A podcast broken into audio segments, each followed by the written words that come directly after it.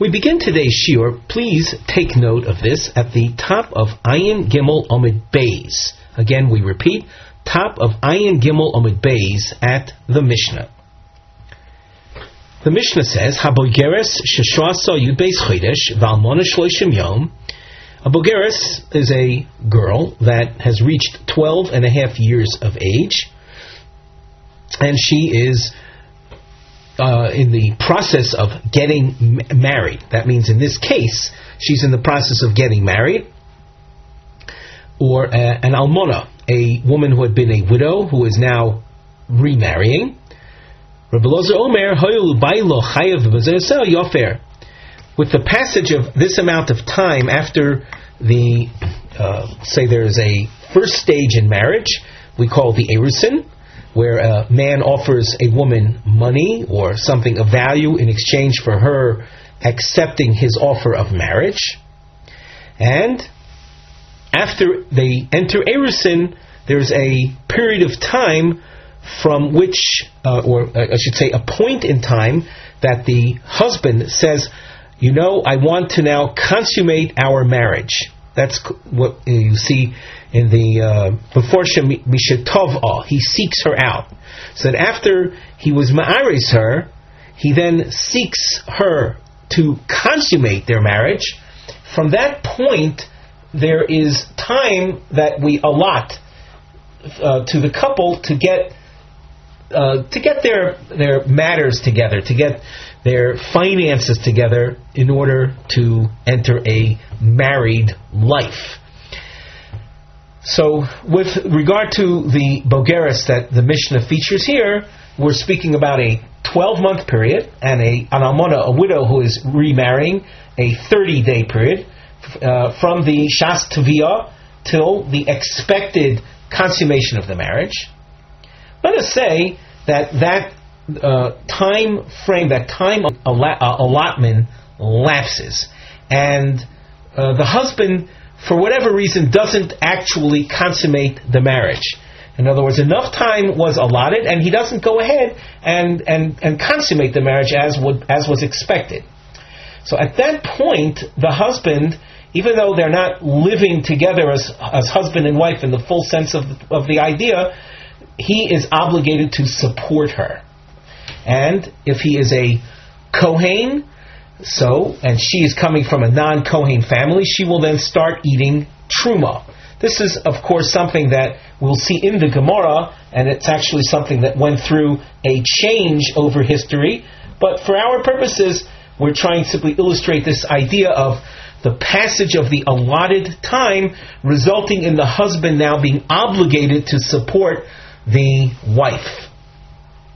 So Rabbi Eliezer says, Rabbi Eliezer Oimer Yofer, since the husband who had entered the first stage of marriage and simply was waiting to consummate the marriage, but with this passage of allotted time, he is obligated to support her. And as a result of his obligation to support her, he also has the power to annul her vows. V'chachomim oimrim ein habal mefer ad shetikones l'rishuso. A husband does not function as an individual uh, annuller of vows until she enters his domain. I mentioned the husband as an individual. Uh, this is in contrast to previous sugyas that we saw, which dealt with a naro hamurasa, that, that where the husband and father work as a partnership in annulling vows. Here we're not talking about a na'ara. We're not talking about uh, we're talking about a girl who's already more than 12 and a half years of age. Hence, this is a say a new uh, a new topic for us. Before we go further in, in, into the Gemara, before we start the Gemara, we glance at the side where you you see a topic heading, and it, it reads Nisyone Shel Rabba, we're going to see an attempt on the part of Rabba lahashvois hadin shel Rebbe Lozer b'Mishnah to compare uh, the uh, law of Rebbe Lozer in the Mishnah, the Amar Isha Shishas Yudbeis Chiddush Mishitova Baila Linisuin, regarding a woman uh, for whom the 12 month uh, period lapsed from the point that the husband sought her out for nisuin. At that point, even though they haven't actually consummated their marriage, the husband nevertheless can annul her vows.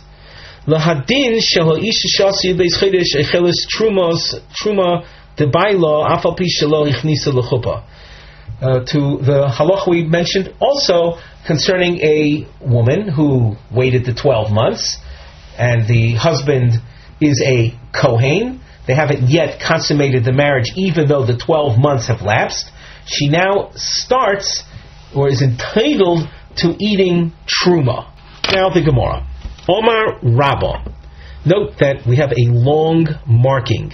Uh, following Rabbah, there will be a long marking where, where we feature Abaye, who objects or uh, who rebuffs re, re, um, uh, the, the claim that Rabbah makes now.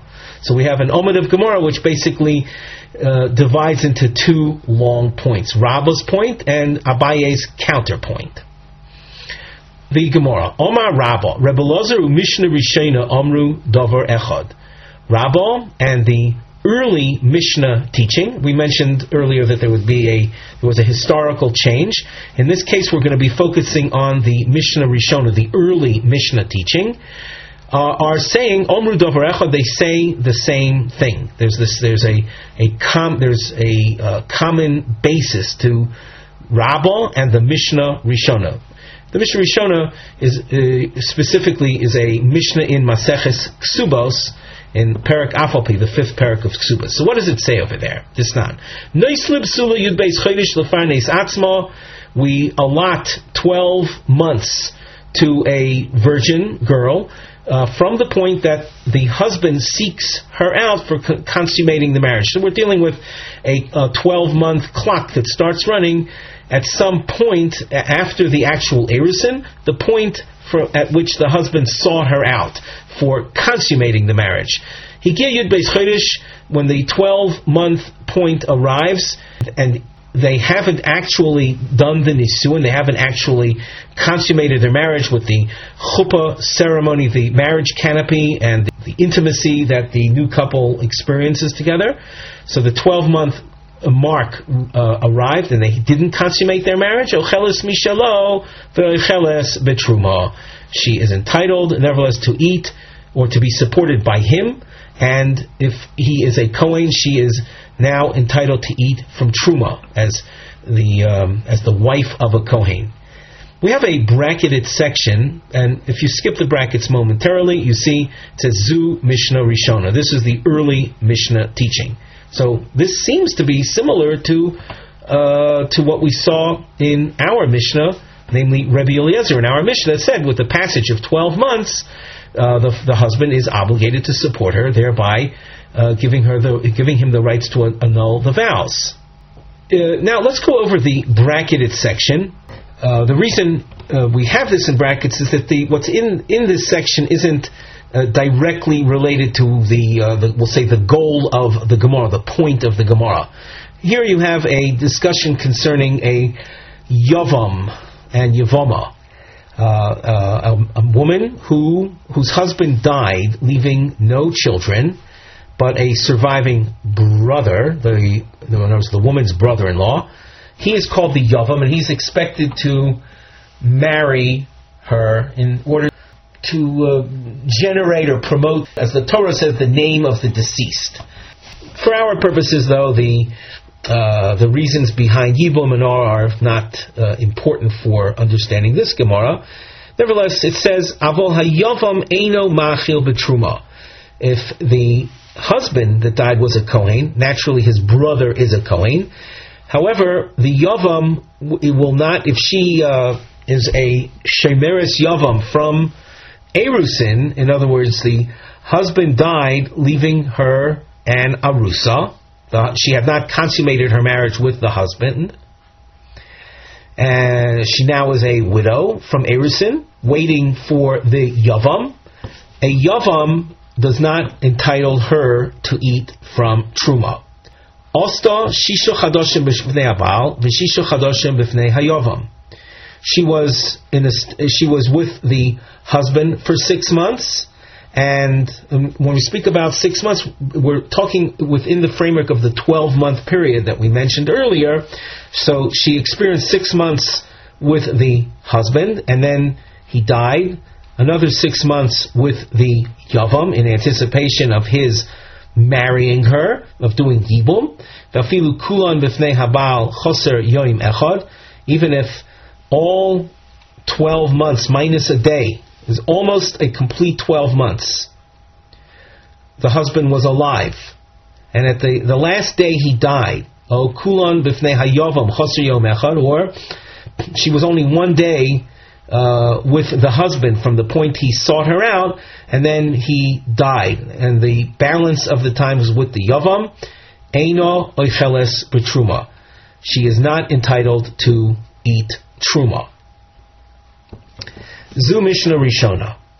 This is the early teaching. Bezdin Shachreim Amru, the latter Bezdin said, Ein ho'isha chelis betruma tikanes lechupa. A woman is not entitled to eat truma, to eat the truma tithe given to Kehanim until she consummates her marriage, until she actually consummates her marriage. The Gemara in Ksuba cites two reasons for that, but that's not important for right now. It's just that the Bezin Shachrim, the later court ruling, is uh, non uh, truma entitlement until actual consummation of the marriage. So up to this point, we see uh, a seeming parallel between uh, Rabbi Lezer in the Mishnah that says with the passage of those 12 months, a husband can annul her vows, and this Tanaic source, which says, with the passage of 12 months, a woman is entitled to eat from Truma. Omar le Abaye. Abaye says to Rabba, Dilma lohi. Maybe the parallel uh, is not so. In other words, the fact that Rabbi Lezer says after 12 months the husband can annul her vows, that doesn't mean that Rebbe Lezer would say she's entitled to eat from Truma. Or the Mishnah Rishona that says after 12 months the woman is entitled to eat the Truma, the Mishnah Rishona would not necessarily say that after 12 months a husband can annul her vows. So Abaye makes this point, Dilma Lohi, maybe it's not parallel. Ad lo ko ashmin on Mishnah Rishona. It could be that up till this point, the Mishnah Rishona indicates the right of a woman to eat from truma lemechal de to consume rabbinic mandated truma. What do we mean by rabbinic mandated truma? You have different possibilities of explaining that. Rashi makes reference to truma nowadays. In other words, when the when the majority of the Jewish people are not in the land of Israel, so the the uh, requirement of tithing is only rabbinic. There's another possibility of truma from, let's say, uh, fruits, um, other than grapes and olives, which represent wine and oil, uh, uh oranges, apples, that type of uh, produce. requires tithing, but only on a rabbinic level. So the we'll say the the allowance of eating truma as far as the Mishnah Rishona is concerned, is limited to well the low level truma entitlement, truma de rabban, rabbinic truma. Avol nidorim daraisa, but as far as annulling vows, which is a Torah level consideration, a Torah empowerment, uh, may maybe according to the Mishnah Rishona, the mere fact that uh, she was waiting 12 months uh, for consummation of marriage does not give the husband the right to annul vows. That is that's already a, a Doraisa level empowerment, a Torah level empowerment, and that's not achieved by the mere passage of 12 months. The Adkan lo shamis leila Rabbi Lezer elagabi nedorim. And likewise, it could be that Rabbi Lezer, who who does empower a husband with the passage of those 12 months, that might be limited to the realm of vows. Uh, if we skip the bracketed section just to make the reading smooth, so we're saying that Rabbi Lazar says that's true with regard to Nidorim, Avol Truma, Afilu Midrabonanami Loachla. But with regard to Truma, even if it's mere rabbinic Truma, she is not entitled to eat it. So now the question is, what is so, uh, I don't know, lenient about uh, vow annulment that Rabbi Lezer would say that we will entitle the husband to do and not entitle the, cons- uh, the consumption of truma on the part of the wife after 12 months, even if it's merely truma derabbanan. So that's revealed within the brackets. The Gemara had, said that it could be that Rebbe Lezer's leniency is limited to Nadarim, and we read the bracketed section, Kidder of Pinchas Mishmei, the Rava, like Pinchas says, in the name of Rava, the Omar Deres Aldas Bailohino Deres, that women, when they, married women, that is, when they vow, they vow with a, a, a type of understood stipulation that the husband would approve of the vow. So that, so that the husband's approval of the vow, as opposed to his annulment of the vow, is subsumed in the initial vowing of the woman. So the, her vow is predicated on the husband's acceptance. If the husband objects to it, it's as if there was no vow from the very outset. That's why it's easy to envision, or it's, it's, easy to empower the husband to annul the vow. Because it's, as we said, it's as if the vow isn't even there to begin with when you see him objecting to it. So that even though it's a Torah level annulment, nevertheless, it's a, an annulment of a vow that really wasn't strong to begin with just to uh, uh, restate what might be obvious, that is that this idea of uh, a woman vowing with the assumed approval of her husband, this is true only when he is a man that is actually supporting her. That's that's why Rebbe said what he said only after the 12 months, a point at which time he is now supporting her. So the woman figures, here's a man that's supporting me, and therefore, when I vow, I'm doing so only if he were to approve of it. After all, he is supporting me.